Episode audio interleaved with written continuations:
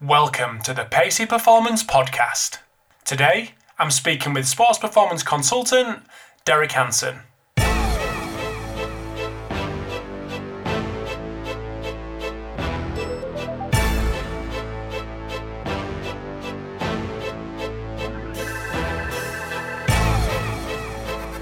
Thanks for tuning in to episode one hundred eighty-three of the Pacey Performance Podcast.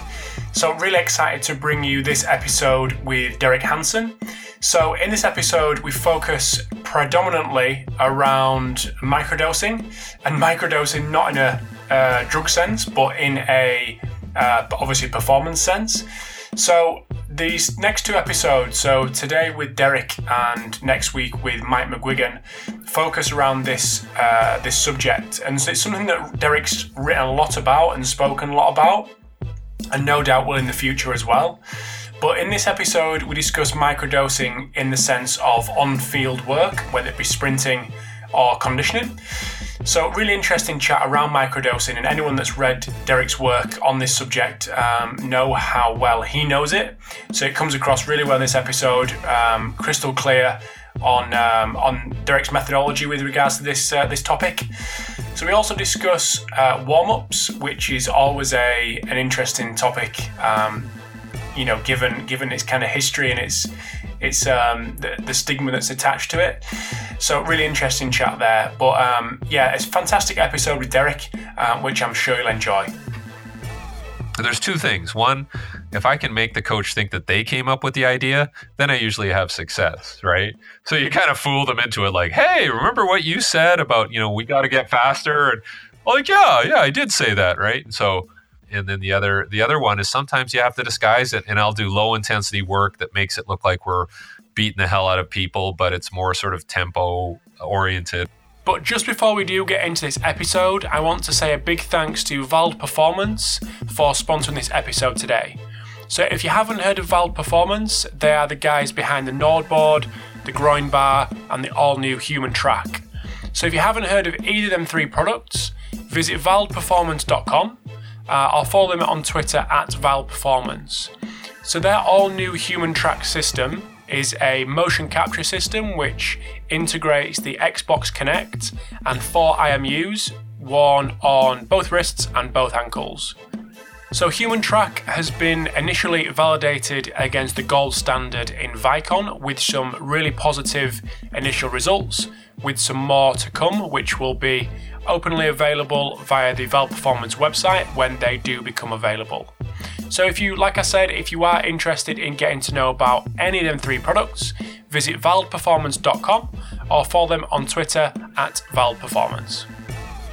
Also sponsoring this episode today is ForceDecks. So big thanks to ForceDecks for their continued support of the podcast. And if you are looking for a force plate hardware and software solution, visit force decks dot com. But also have a little look at episode one thirty-nine of the Pacey Performance Podcast. So that's at strength of science dot com forward slash one thirty-nine, where co-owner of ForceDecks, Doctor Daniel Cohen, goes into a lot of detail with regards to all aspects of jump monitoring. Um, it's certainly not a sales pitch for ForceDecks, but you can get a real understanding of the capability and ease of use of ForceDecks uh, as re- with regards to the, the software. So if you are interested, force decks dot com is their website, and follow them on Twitter at ForceDecks. So without further ado, over to the episode with Derek Hansen. Derek Hansen, welcome to the Pacey Performance Podcast. Thank you for giving up your time. Oh, no problem. Uh, yeah, been uh, looking to talk to you for quite a while, Rob, and this is uh, as good a time as any. So absolutely. It's raining outside, and uh, I'm stuck in the house. So ideal. Thankfully, it's thankfully it's not here. It's actually reasonably bright, which is uh, which is um, not very common, as you know, here. But um, but yeah, uh, any, anyone that doesn't know who you are, just want to give us a little bit of a background on yourself. Uh, current current job roles, what's going on? Yeah, a little bit of background. Um, let's see, where do I start? I, I had done a lot of work when I was younger. You know, I'm I'm forty-eight now, and I probably started coaching track when I was a an athlete in college. So as early as the age eighteen, so I coached track for, I don't know, quite a few decades um, at different levels. So starting with young kids, working to college athletes, then working beyond um, with, uh, you know, elite, elite athletes, sprinters, jumpers. And then, you know, made this transition probably in the nineties, uh, late nineties, to working with athletes of different sports. And it just kind of transitioned into uh, a kind of a strength and conditioning role. Um, working with different teams, different athletes, all sports, winter, summer. Um, when you're in Canada, you can't help but work with a few people who, you know, tend to slide around on the ice or go down a hill.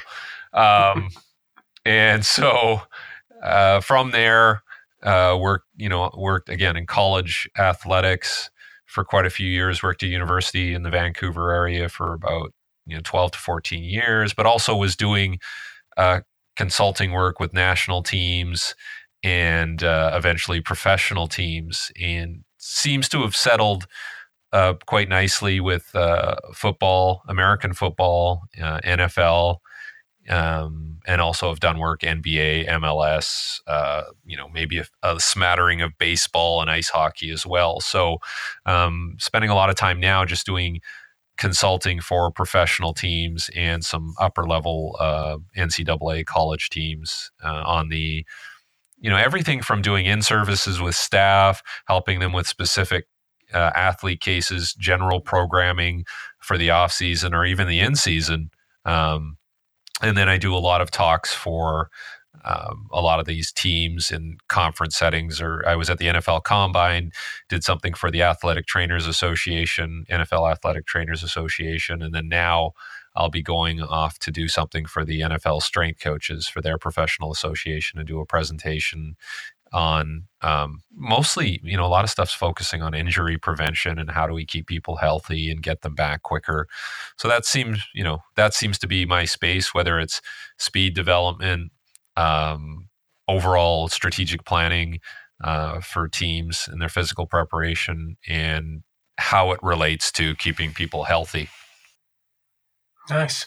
I was actually speaking a couple of weeks ago to Jonas Dodu over here, and um, obviously him is in with his with his track guys and stuff. And he was he was talking to me about um, how kind of in vogue it is from to have guys with um, track backgrounds, obviously. Uh, turn their hand to or be involved in, in as a strength coach. Do you think it's a good time for them, for the guys that have come through that background um, and, have, and are making their way into, like you say, the, the, the team sport environments? Yeah, it's, I mean, it's a really good foundation to be working in a, a, a physiological-based sport. So whether it's track, um, swimming, uh, you know, maybe cycling, um, I, I think it gets a little more difficult when you work with cycling uh, and swimming on the biomechanics side for team sport, because, you know, I, I like to think that most team sports involve running. So that's where I've really made a lot of my, um, you know, business was is like, okay, everybody has to run. Like in football, you actually, American football, you actually have to run into the end zone to score. And rugby, you have to cross a line by running, or, you know, and even when you pass, it's to somebody who's running. So running is kind of, uh, you know, th- I mean, you could say jumping and throwing too, but it's it's kind of a, an important thing. And and I think a lot of people forget that, and they think, oh, we have to go in the weight room and get stronger and lift this and lift that. And there's very little lifting in sports. Um, I hate to say it. And I think a lot of people are taken back when I present on, you know, running's kind of important. You know, what do you mean? You know, don't I get to lift a weight? and uh, and quite honestly, even when you've when you deal with like uh, shot put or uh, javelin, or, you know, they they have to run too, right? So uh, or they have to move across a circle, or, you know, so so I, I really think that if you work with track and field athletes, particularly sprinting and jumping, you have a leg up, pardon the pun, on on a lot of people, because you know how to get the locomotion piece going, and you understand movement. You understand that you got to put force into the ground. You um, you know, you have to have a certain range of motion, you know, through the hips and all that, and it, it really translates very easily. Now, does taking a track and field coach and putting them in a team sport environment you know, solve everything? No, because there's some practical things you have to know about, you know, change of direction and, um, and what happens on the field and, and just the, the energy systems around that. But I, I think it's definitely a good foundation to start from. You know, everybody should, there should be kind of a track and field portion to your uh, education as being a strength coach. And I think that's why maybe I've done well, is that a lot of people who, at least in, in North America, um, don't know the running piece. Like, it's kind of like, oh, I don't do that, or I don't know how to do that. So it, it's it's definitely interesting. Mm-hmm. Do you think that's because people choose one or the other, and it hasn't kind of intermingled, or or what? What what's the what do you think is the case there? Um, I think a lot of stuff is highly segregated and isolated in in, in again, I'm going to say North America, where if you're the strength coach, they have a facility for you, which is a weight room, right? And that weight room is populated with equipment, and there's not a lot of open space, and that's traditionally how it's been. It's getting better now. I think you'll see there's weight rooms with like a, they'll have a track and where people can sprint, and there's a lot of open space, maybe a turf area. But uh, traditionally, you handle lifting weights, and I think that's just how it evolved out of the the sixties. And then anybody who deals with running, you do that on the field, and we run when we practice, and when we, you know, we practice soccer, American football, or rugby. That's where the running takes place, right? But, you know, there's there's an actual need to separate, you know, certain qualities of running outside of practice. But I think that gets lost in the shuffle. Either you're lifting weights or doing plyos or, you know, doing something else in the weight room, and then you're doing your practice. But I think there's a middle ground that has been missing. Mm-hmm. So when you've made that transition over from the kind of track background to working with team sports, whatever it may be, basketball, American football, what are the what are the biggest challenges that you came across?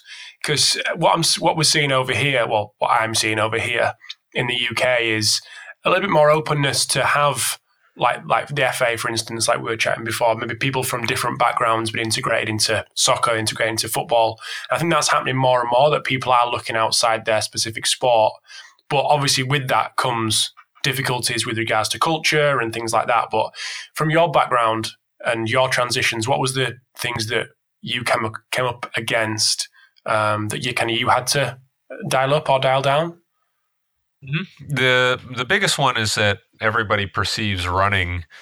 Uh, they they kind of classify it as, you know, one sort of unified thing. Like when you run, you run, and and a lot of that tends to be bogged down with, I would say, work capacity type running. So, you know, uh, the the big thing I always get is, oh, we want you to work on speed. And then I start working on speed and they say, well, a lot of people are standing around. They're not moving the whole time. I'm like, well, yeah, because we're trying to improve speed here. You know, you don't, you know, you don't have people continuously running for the whole practice to get them faster. So there's a huge um, disconnect as to what running can be, you know, in terms of sprinting versus Uh, working on, you know, glycolytic energy systems or aerobic systems, and and and understanding those separations and differences is really important. Um, so that's that's always a big uh, barrier to um, working with a team, and and having them and the coach understand that, you know, you can run fast, or we can, you know, run really fast and then rest for a bit and get better and and get faster for very short distances, which I feel Um, kind of separates, you know, athletes and teams, is your ability to, you know, accelerate fast for five, ten meters, maybe fifteen, maybe twenty. Um, but that takes a very specific uh, approach in terms of training those qualities. You can't just have people running around randomly, and you can't just get it from practicing. So that's been the biggest thing. You know, people think people should look tired when they run. Like, oh, you didn't get a good workout because you're not huffing and puffing and you're heart rate's not through the roof. So that, I think that's always the biggest barrier for me, is as having people understand that you don't have to run people into the ground to get them better. Um, and, uh, you know, I, I thought it would get better, but it's funny how these things regress almost in cycles, where you get, you work with a team, they start understanding, and you think, okay, I've made progress. And then another coach comes in.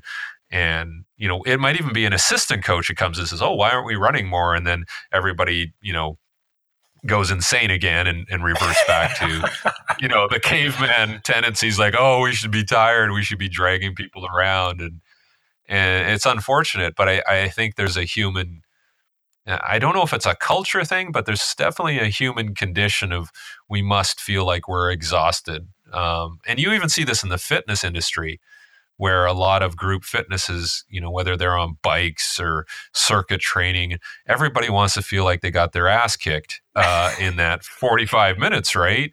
And yeah. that's a good workout, when you and I know that's certainly not the best way to get get things accomplished, whether it's body composition, whether it's general fitness, whether it's uh, speed or alactic abilities. So that's that's always the biggest hurdle for me when dealing with uh, um, the coaching population. So how do you how do you attack that then from the from the coach's side and the player's side? Because I'm guessing if the coaches are thinking that, the players are going to be thinking that as well. So do you attack that differently from that point of view, or is it very much the same, the approach? Um, I think it's a little different between the coaches and the athletes. I think the athletes intuitively know, like when you talk to an athlete and say, hey, we're going to get you to do quality work and we're going to get you to run faster and you'll you'll get better. Uh, or we're going to just kick your ass and run you the whole practice. You know, they're going to opt for the one that, you know, seems to make more sense, right? Um, so that's that's not a difficult sell.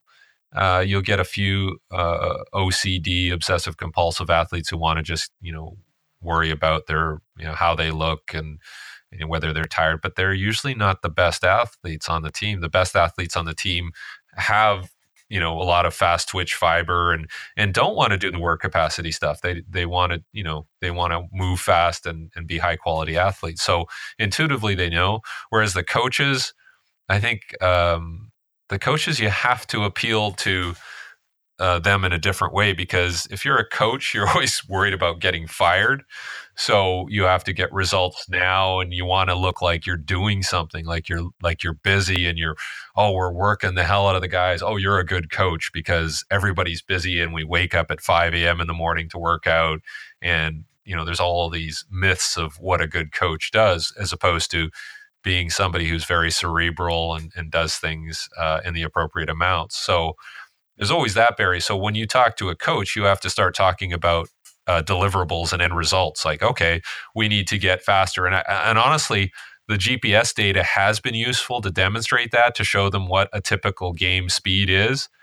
Um, and you can say, look, on average, you're running around at this speed. Now, if we work on qualitative aspects of your running and your speed, we can raise that average up by, you know, getting to higher top speeds and, you know, Um, this is, you know, because uh, I look uh, like I'm putting together this presentation, and you'll see that uh, one hundred meter female track athletes run faster than most guys do on the field, right? They're running at as high as twenty-five miles per hour, or, you know, almost, you know, about eleven meters per second. And most people on the field are running a lot slower. So, you know, why don't we work on, you know, training them like track athletes and get them to run at higher speeds? And this will transfer to the track. So those types of discussions are helpful in in saying, like, the final analysis will have numbers that show that your guys are running faster and getting to the ball quicker, or, and and but that that is a process. It's not it's not an overnight discussion where you say, oh, I'm going to do this, and then they buy in. It you have to you have to show them over, you know, months, years, that this is the approach that's going to work for them. And some coaches you never get through to, so sometimes you have to disguise it. There's two things. One, if I can make the coach think that they came up with the idea, then I usually have success, right? So you kind of fool them into it, like, hey, remember what you said about, you know, we got to get faster? And like, yeah, yeah, I did say that, right? And so, you know, there's that sort of psychology of it. And then the other, the other one is sometimes you have to disguise it, and I'll do low intensity work that makes it look like we're beating the hell out of people, but it's more sort of tempo oriented, and it's a little more, um, it's less insane, and it's it's a little more deliberate. And so I get that portion done, and that, you know, hey, what what what workout should you come see? Oh, you should come see this one, because we're gonna really beat the hell out of these guys. And but you know, they see that, and then you sneak in your speed work on a different day, and and they don't need to see that. Um, so there is a little deceit involved, but I mean, if you want to get things done in the right way, you, you know, you have to find, you know, your formula for success, and it's not always going to be an easy road. You know, uh, it's not going to be A to B. It's going to be this circuitous bizarre route of trying to get the best out of your athletes. I, I you know, and that's that's the way it is. I, I you know, I don't know how else to say it. Gosh, no, that's good. So I just want to just want to move on to um, a topic that you've written a lot about uh, and probably spoken a lot about at um, various conferences and podcasts and things like that, and that's uh, microdosing. And it, it comes to me, given the state of um, soccer over here, with how how much game time these guys are actually playing, and the the top guys are obviously going moving on to a World Cup, um, playing every three days for hopefully uh, a couple of weeks, but probably maybe not, and depending on when we uh, get knocked out or whether we win it. So it's just to kind of frame what microdosing is as a bit of as, as a concept, and then maybe some examples of of it in use, and then we'll maybe dig a little bit deeper. Yeah, um, it's an interesting term uh, because it, it tends to, you know, refer more specifically to pharmaceutical testing, um, but also uh, recreational use of of different hallucinogens. So definitely you know, wasn't people meant, have meant said by that. Yeah, yeah. People people have said people have said, well, you know, Carl Valley always says like we should call it micro loading because I don't want to get you know, pulled down that rabbit hole of drug use, right? It's like, oh, okay. It'd be more Whatever. Interesting, more um, interesting if we did. yeah, yeah. You know, um, you know, maybe there's some value in actually giving athletes L S D as part of their micro dosing. Um, but it really came down to this, you know, during some taper uh, periods for track and field athletes. And I was doing some work with Charlie Francis, and we were talking about, okay, in the ten-day taper, how do you change things, right? And he said, you know, he used he would always typically uh, in the main part of the training uh, season, he would have people doing like a high day, which would be more speed, heavy lifting, plyos, and then a low day, which would be, you know, more aerobic systems, general circuits. So either you're working at a high intensity or you're working at a low intensity. And then we got into a Um, a tapering period, and then we did traditionally high intensity qualities every day uh, in this p- taper period. And so I'm like, well, well, why are you doing it every day? Doesn't this deviate from your high low, you know, forty-eight hours for C N S recovery? And he says, well, yeah, it does, but it really doesn't because uh, we're doing we're probably operating at forty to fifty percent of the volumes uh, for the high intensity components, maybe even less. So you're not going to have the same impact on the nervous system uh, and definitely not the peripheral system. So you can actually do high intensity stuff every day and not have uh, the same uh, negative impacts because we've dropped the volume. And I'm like, oh, okay. And then ultimately we go through a ten-day taper and people would perform magnificently after that taper uh, in a competitive environment. So I started, you know, I thought about it and I said, okay, well, why can't we do this all the time? Particularly, you know, when I started working with uh, N F L teams and we looked at in-season um, microcycle planning and looking at the week and uh, how much energy and time they had to to work on certain qualities from the strength and conditioning point of view. And they don't have a lot of time and there's not a lot of energy um, because it's being pulled into different, you know, practice and meetings and even their social lives. So I started to look at how do we use very potent, um, high intensity training components uh, and training elements to kind of hit them, you know, on a daily basis uh, in very short periods of time, so that we could uh, first and foremost maintain qualities. So maintain speed, maintain strength, maintain explosive qualities, um, and, and in some cases. Uh, maybe even advanced qualities because we're being much more precise in when we do it, how much we do it, and we're maintaining a very high high intensity of of output. And when you do that, things start to get interesting. Things you actually find that, hey, I didn't need to do as much because I'm giving them more time. I'm more precise about the application of it. And so the adaptation they get is more profound because the the output is higher. And I think when we look at classical periodization, we think of blocks. And the problem with blocks is that you think, oh, I got this block or the space of time, or I've got to plow in all of this volume and all of this work. And I've got to work on plyos. I've got to work on uh, aerobic qualities, got to work on some lactic qualities possibly. I've got to work on weightlifting. I've got to do speed. I've got to, and so you end up actually bogging yourself down by not being as precise and just thinking, I've got to shove everything into this block. Um, when you can probably do things every day in smaller amounts, probably do overall less overall volume, but maybe actually a higher volume of high intensity components because you're stripping away all this crap. Um, so I know I'm sounding very convoluted right now, but I think it's just a more precise way of of dispensing work um, in smaller amounts. And because you dispense something in a smaller amount, the effect on the organism is more profound. And I think, you know, maybe that goes back to um, looking at taking L S D in very small amounts because, you know, maybe you get a more profound effect. Like if I'm not, if I'm, if I'm smoking marijuana every day, you know, three times a day, four times a day, and, you know, after a while I tend to get numb to the effects of it. But if I'm very precise with smaller doses, you know, maybe I get a more profound effect. I've never smoked marijuana, so I can't tell you. So I'm just, I'm just kind of surmising that this is what's happening out there.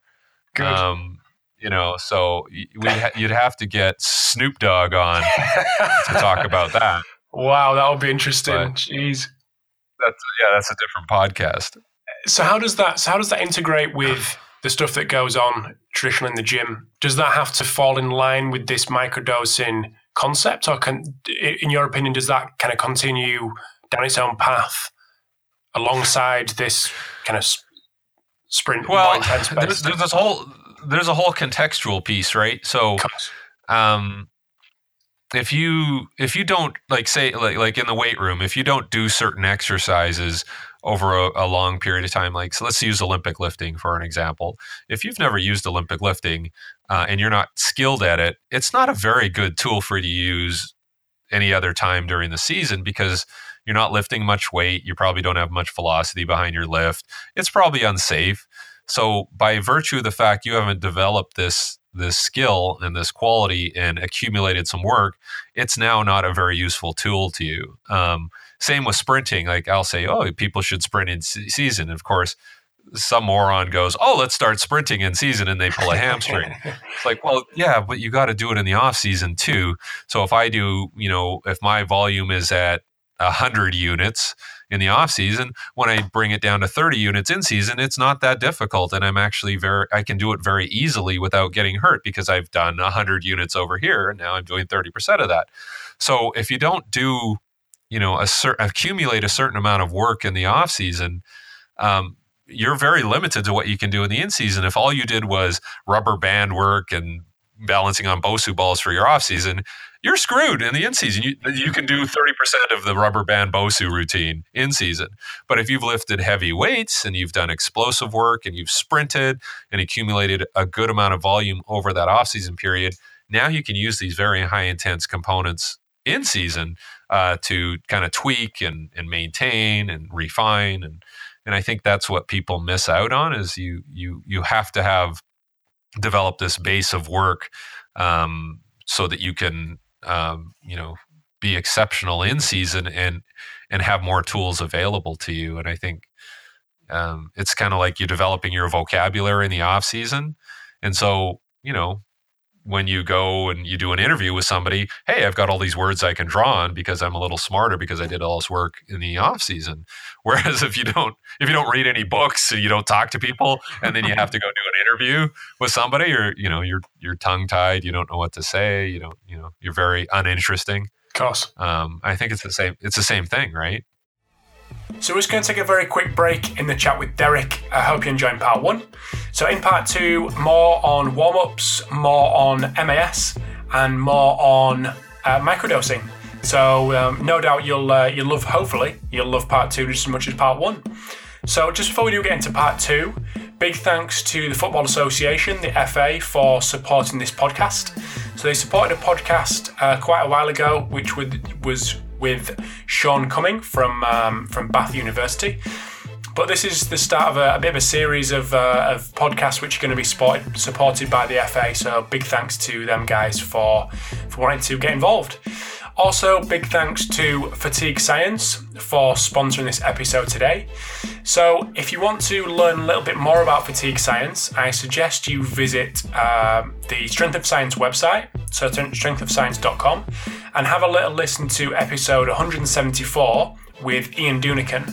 So Ian, in that episode, discusses um, biomathematical modelling, which is heavily involved in the back end of the Fatigue Science Ready Band.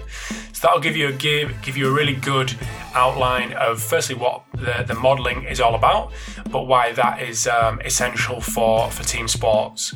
So they can be found on their website at Fatigue Science, but also on Twitter at Fatigue Science. So over to part two with Derek, and hope you enjoy. So, so in a in a an example of a kind of Saturday to Saturday structure, which I guess would be kind of N F L style um, playing schedule, just give us some examples of what that may look like in an in season period.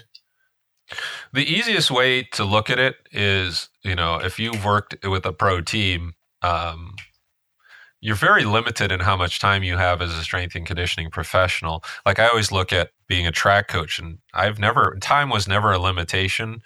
Uh, energy was to some degree, but time, like, oh, we could do this, we could do that. I was kind of, you're kind of your own boss, right?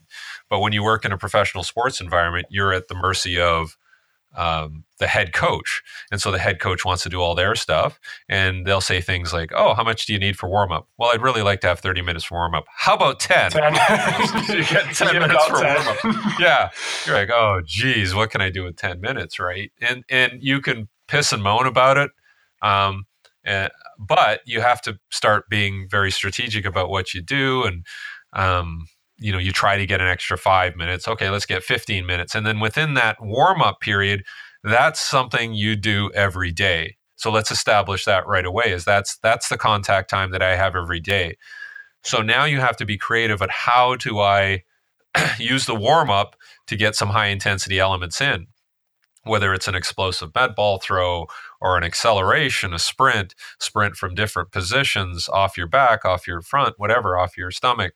Uh, some plyos that you can do to actually get people, you know, elastic and explosive. And so I've started to now structure people's warm-up to be less of this lollygagging of like going back and forth, sides, you know, side shuffles and karaoke and all this other bullshit, and going, okay, let's actually ramp people up a bit quicker, because one, we habituate very easily as human beings or as organisms, right? So if you If you place less demand on people, guess what? They'll expect less demand. But if you start ramping things up a little quicker and you get into this habit of adding high intensity elements progressively, but more rapidly, then you get responses, you get quicker responses, and people fall into uh, fall into being in a high intensity zone a lot quicker. So I've had to actually sit down and go through and structure warm-ups with different Uh, professionals and say, this is how we should do it. We should ramp up to doing sprints. Like an easy way to do it would be like if we were to dumb it down completely and say, I'm going to work with a, a, a football or soccer player, um, you know, as part of the warm up, I would just do short to long progressive sprints.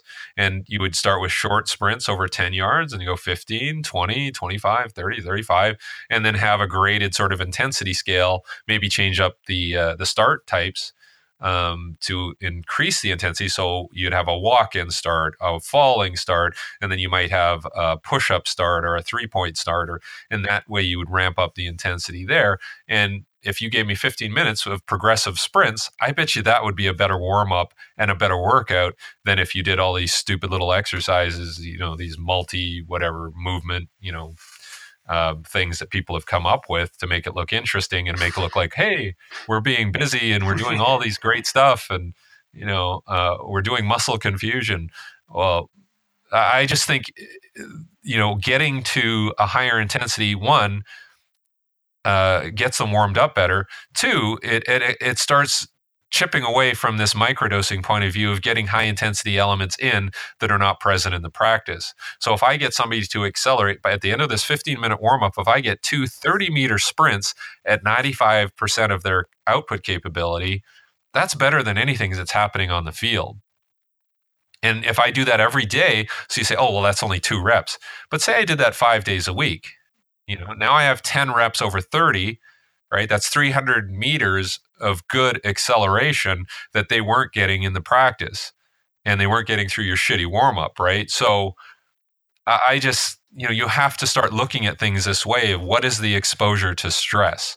And if it's not happening in practice, then you have to find ways to drop it in as as frequently as you can. And that's probably the most simple use of a micro dosing or micro loading concept that I can come up with is sneaking things in as part of your warm-up.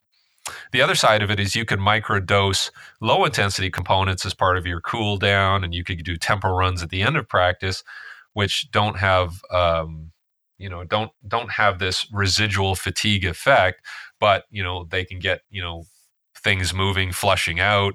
You and you can accumulate aerobic capabilities with a frequent, uh, high frequency approach, micro loading approach as well. So I, I mean, I just look at things a little differently, uh, maybe than most people who are looking at. I think they look at it based on exercise and what they see visually, rather than looking at it from an intensity scale and what the effect on the nervous system and the organism is. So mm-hmm. I don't, I don't know if that helps. No, no, absolutely. And so, so it doesn't.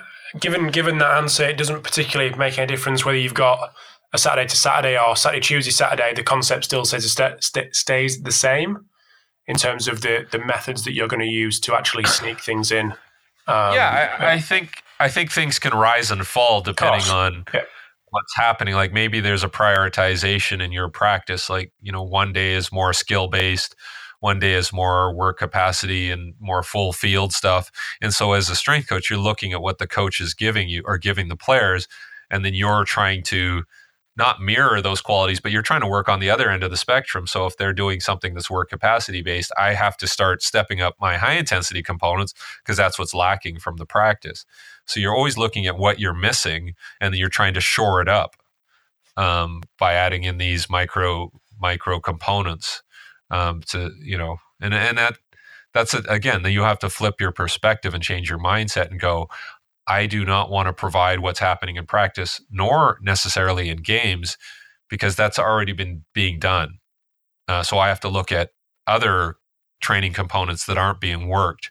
Um, and this goes back to this whole idea of um, you preparing people for, for, for not getting injured, or injury prevention, or whatever term you want to use.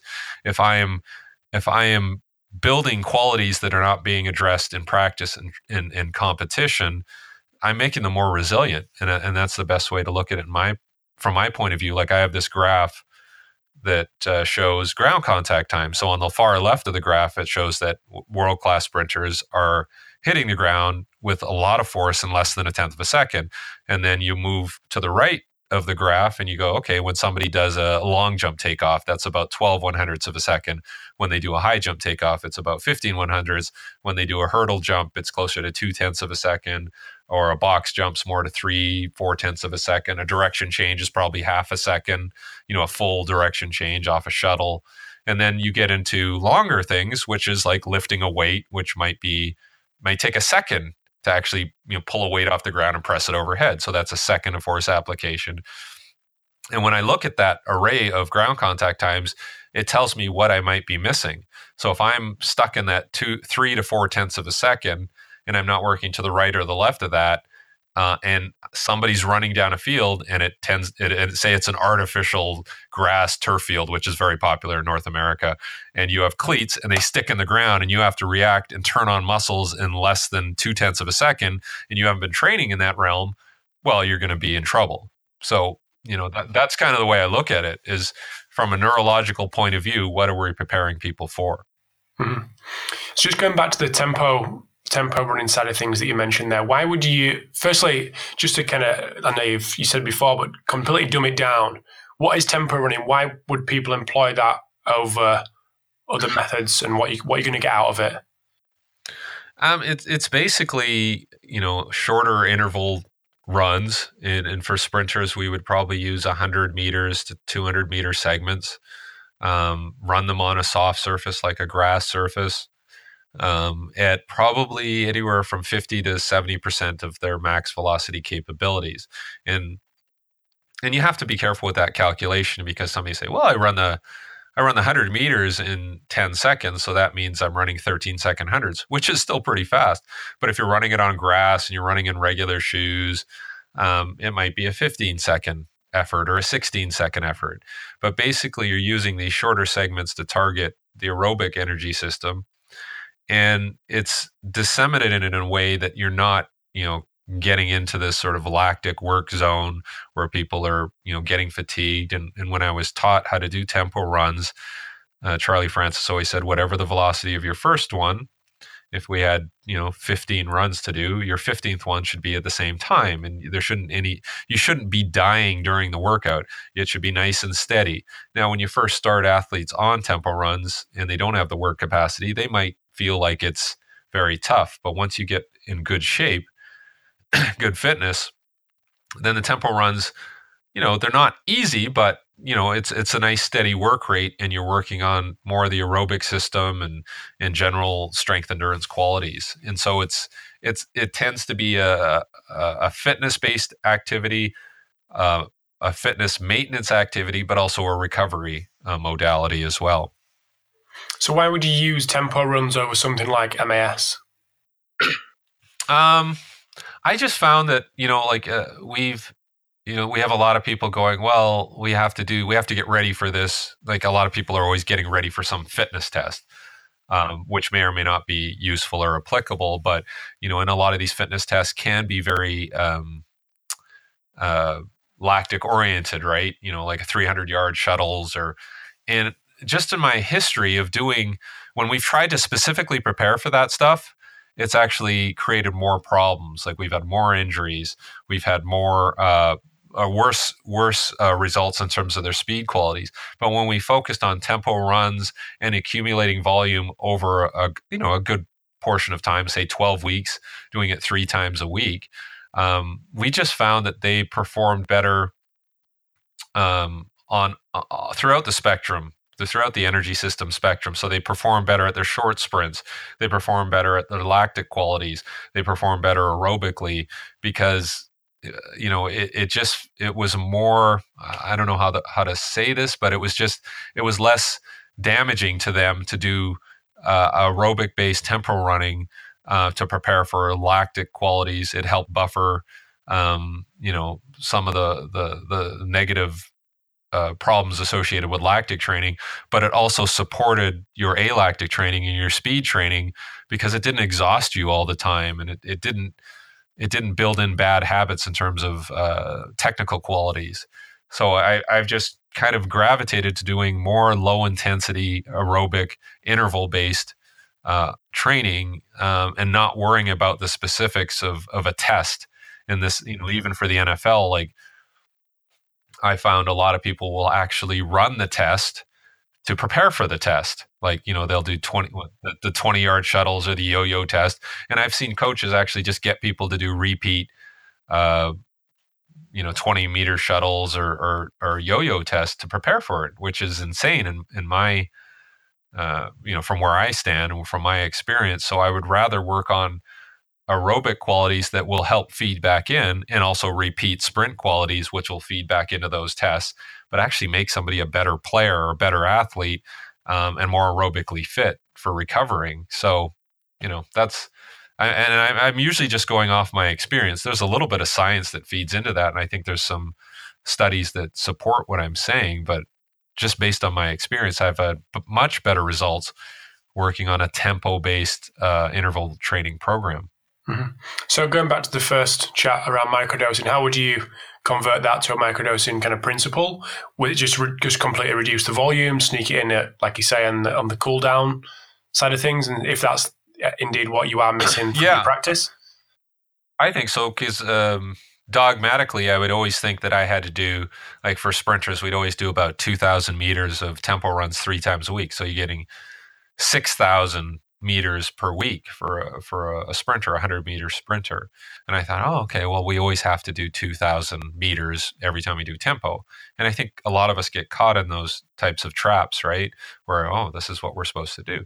But then I started to think, well, why couldn't I do a thousand meters six times, you know?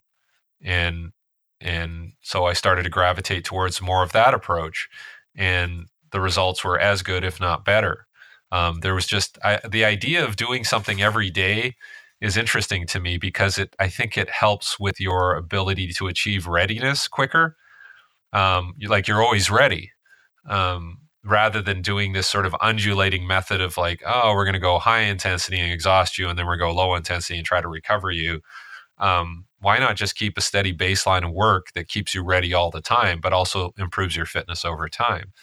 So, I mean, that's, I will still go like at different parts of the season, I will still go to more of a high-low approach um, throughout the week, but then I, I will not have any hesitation to shift to doing things on consecutive days in the early part of the season and in the later part of the season, um, you know, just to one, mix things up, but also I know I can, I, I can tap into that readiness uh, factor a little easier when I do things on consecutive days and lower dosages.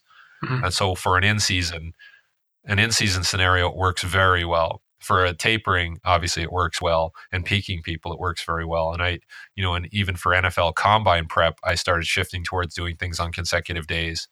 Um, because when you go to the con- when you go test in a combine scenario, you're doing stuff on consecutive days, right? You don't, You know, and, and even in a track meet, you have to go and qualify one day and then you have to sprint fast the next day too. So getting people to habituate towards doing high intensity stuff every day, you know, even in life is probably better because um, they're always ready. Gosh. Um, but I think, you know, and, and I'm not, you know, crapping on traditional periodization, but this this idea of getting people to do, well, you're going to do this now and then we're going to do more of it later, right? It's sounds very Seinfeldish, right? Like you're gonna, you know, we're, no, you can't, no, you can't do any high intensity today because we did that yesterday, right? And everybody gets really, um, you know, anxious about, you know, we have to do it this way, and I and I would tend to disagree, you know, based on experience that no, you don't have to do that. I've had, you know, I've had some really bizarre successes where I've done stuff at a high intensity uh, on consecutive days, but I've just been very careful about how much.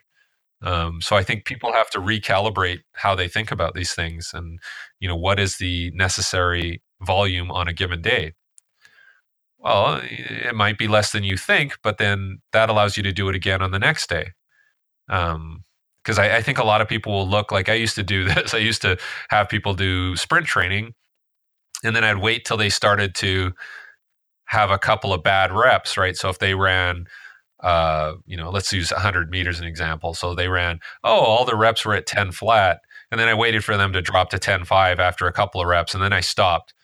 Why don't I just kind of anticipate, you know, based on experience that things aren't going to go well and maybe nip it in the bud a little earlier, do less volume so I can do something again on the next day. You know, that's, it's re- very hard for people to do that. Mm-hmm. How does that fit in with the with the coach side of things, selling that to the coach that we are going to do something every day when they're traditionally expecting one big session, lads coming out of the gym dripping, you know, that kind of scenario? It depends on who your coach is. Like, you know, there's, there's again, if I talk about the North American experience, most coaches don't even know what's going on on the strength and conditioning side, which is which is bizarre because they end up hiring the strength coach, right? You know, and they'll say things like, oh, he's a good guy. Um, but, you know, you know, he, he, he's a good motivator. It's like, okay, well, is that what you hired him for? Um, whereas I, I would think internationally, maybe there's a little more integration between what the coach does and the strength coach does. Uh, because, you know, from a coaching education point of view, I would like to think that a lot of sport coaches have had to go through and learn about energy systems and periodization and, and, and these types of concepts. So maybe that's an easier conversation with if I'm working in, in Australia or the U K, but it's definitely not a common conversation in North America. Um, hopefully it gets better, but sometimes, you know, you, you won't, they won't even, you won't even talk about what you did. You know, they'll say things like, how are the guys looking? You know, are they worried about injuries? Um, you know, usually people don't care until one, people are getting hurt or you're losing. And probably, I would say, getting hurt is probably the worst, is probably the most important one. But even when they're losing, people aren't looking at what they're doing and, and trying to, you know, change what they're doing. You know, they'll blame some other thing, right? So, um, so yeah, I, I just think it's, if I have to have that conversation and the coach is knowledgeable, it's not a difficult conversation, you know, if they're, if they're educated. Um, but most of the time I'm not really having those conversations. I'm just doing what I, I feel is best. So just to not go off on a tangent, but just to kind of dive into that a little bit more. So how do you, as someone that consults, obviously not there all the time, but are you been brought in by the coach, or are you been brought in by the kind of performance department? Because if you're brought in by the coach and he's not particularly up to speed of what you're doing, how are you justifying what you're doing right to continue to be there as a consultant? Does that make um, sense? Usually, yeah. I again, um, uh, usually I'm brought in by the performance staff or the medical staff, or you know, the combination of the two. So it's like strength, strength and conditioning. Um, it it depends. Every team is different, and and for the most part, there's different uh, power dynamics within a, different teams, right? So some people, uh, you'll go to a certain team and you'll know that, oh, okay, the guy who's the head athletic trainer is the guy who really calls the shots, or it could be maybe a, a team doctor or a team physiologist, or maybe the strength coach has a lot of pull. That's not very common, but sometimes, you know, that does happen if they have a really good relationship with the head coach. But I... I I have not been ever brought in by a head coach. And there's, there's a lot of, again, the politics of it is very interesting, because say you, like, I've had friends who've been brought in by the general manager or the owner, and that oh, wow. usually, that usually hasn't worked very well, because you have, ex- you have, yeah, you have existing staff that, you know, kind of run things, right? And when you're brought in by somebody that high up, It, it creates a rift. Um, if you're brought in by the head coach, um, and that head coach doesn't necessarily, you know, get along with the head trainer, or, you know, there's all these weird things going on. So I think when you're brought in, you have to understand, one, who's bringing you in and what, what they want from you. And that, that's a huge part of, of diagnosing the whole issue. Um, and then once you understand, okay, I'm being brought in to help this person or this this group of people, it gets a lo- lot easier. But I have never been brought in by a head coach, because I don't think the head coach is thinking about that. He's thinking about personnel. He's thinking about strategy. He's thinking about, will he have a job next year? Um, but that doesn't necessarily translate into, I really need to nail down strength and conditioning and understand what's going on here. Absolutely not. That never happens. Uh, if it does, I wish somebody would tell me about it. um, but, you know, they have a real general sense of what's happening on a strength and conditioning side. And again, it comes back to, are guys healthy? Um, do guys look tired? But there might be different reasons for that. So I don't know. It's, it's, I wish I could have a better answer for you and say, like, this is absolutely how it works, and this is how I get results. And, and, and, you know, how am I, How am I evaluated? I would think, you know, you'd like to be evaluated based on how the team is doing in the standings. Are they winning or losing? So that's one. Are they making the postseason, the playoffs? Great. What does the injury um, profile look like? What's the injury history? And a lot of the time when I've been involved with the team, strangely enough, they tend to have less hamstring injuries. Um, you know, and that might be, and, and it might have something to do with what I'm doing, and it might be totally, you know, luck, uh, but I, I tend to have pretty good luck in that regard. So, um, because I'm just trying to introduce elements that weren't there before. And, um, you know, other than that, I have to have a good relationship with the staff. I can't go in there and say, you guys are a bunch of morons, this is what you should be doing, right? You kind of look at what they're doing well, and you try and supplement that with some knowledge that you bring to the table. But it's difficult. It's not, it, it's not, it's definitely not science. Everybody talks about sport science, and I would say most of the stuff that goes on with teams has nothing to do with science. It has to do with personality. It has to do with, you know, power dynamics and social dynamics within the team. Mm-hmm. And that's what I'm finding. I hope I, I hope I didn't absolutely stitch you up with that question, by the way. It's just, um, just interesting to know, because it's obviously different. Different countries become different um, challenges and different organizations and structures and all that kind of thing. So hopefully I didn't completely stitch you up there. No, no, it's, it's it's a good question to ask, because I think a lot of people on the outside think it's very cut and dried. Yeah, yeah. And it's absolutely not. It's it's uh, it would be like you and I walking into the White House and going, oh, you know, from what we see on the outside, it's really dysfunctional. And then you get on the inside, you're like, oh, okay, there's all these things I didn't consider. And you can you can blame and point fingers at people, but you have to see what circumstances they're working uh, within to really have a good assessment of how they're doing and and how things can be improved. And um, yeah, I, that, that's all I can say is that you don't. Every situation is different, and you have to. I think if you're in the performance uh, industry, you have to best equip yourself um, with a, a broad array of skills. Like you, you could be the best strength and conditioning coach and track coach and and uh, or data analyst possible, and then you get into the situation where nobody gives a shit about that stuff, and they just want to make sure that you got their back, and you know you're a good guy, and you get along with the athletes, and you don't piss people off. And I think that's people should understand that that's very, very important in the in the grand scheme of things. Mm-hmm. So, and that's that's reality, isn't it? That's, it is. That's how it is in these places. Yeah, yeah. It is. You know, like it, it's nice to say, like, I'm going to get in there and get results.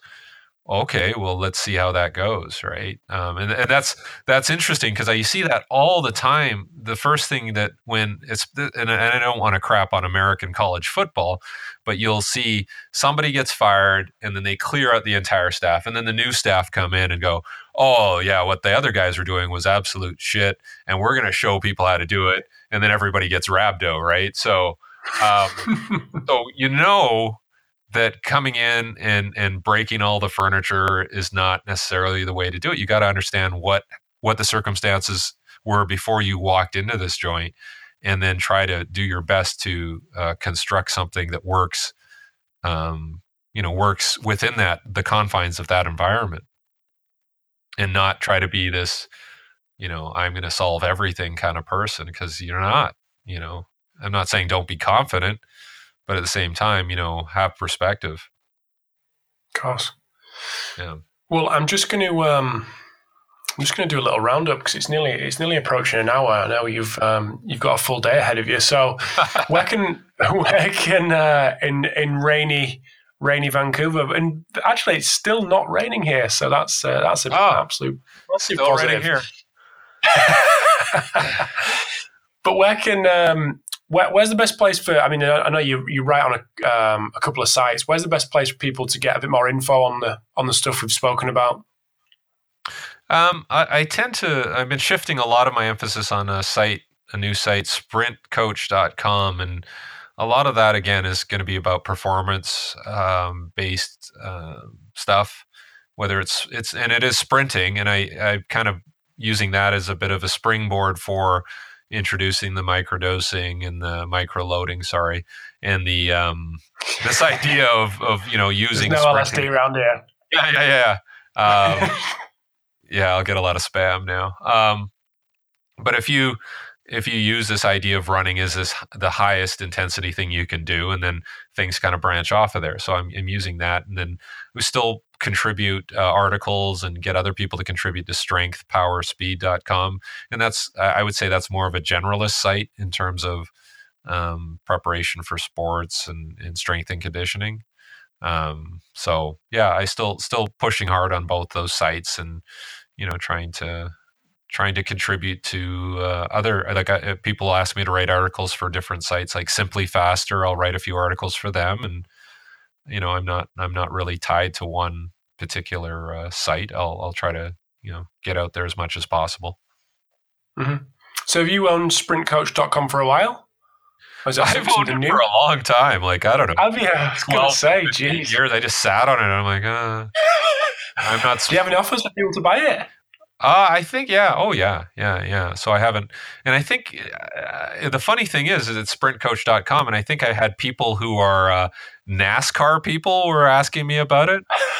Okay. Okay. Yeah. Okay. I get it. NASCAR is quite long, you know, to actually go around the track, I don't know, five hundred times or whatever it is. But um, yeah, I, I just think, uh, um, yeah, I, I, I figured I, I think I'm smart enough now to write about sprinting. So let's kind of launch this and get it moving in the right direction, and, and then try to connect all the social media uh, to that too. And that's usually the best place to find me on social media is just at Derek M. Hansen. Uh, M for Matthews is my middle initial, and um, just try to funnel things through those those channels right now. Nice. So there's not a Twitter handle for Sprint Coach? Charles, coming through you? Coming through you personally? Uh, I was, you know, I don't know. Like, I, I, I maybe mm-hmm. you're smarter about the social media thing, but I'm wondering, oh. should I have separate, you know, Twitter, Facebook? I do have a Facebook account for the Sprint Coach, but do I have a separate Instagram? Do I have, I don't know. Like I, nah, I figure it's, it's hard yeah. to manage, and it's just another thing to manage, another thing to think about. Yeah. It's tough. It's tough going if you're managing it yourself. Yeah. So I, I just I figured somebody just said to me, people are going to sprint coach dot com because of you. So just make it about you. I'm like, okay, well, I, I really don't think that way. I've tried to be not very overly centered on myself, but I guess whatever, that's an easy way for people to find me. Good. Excellent.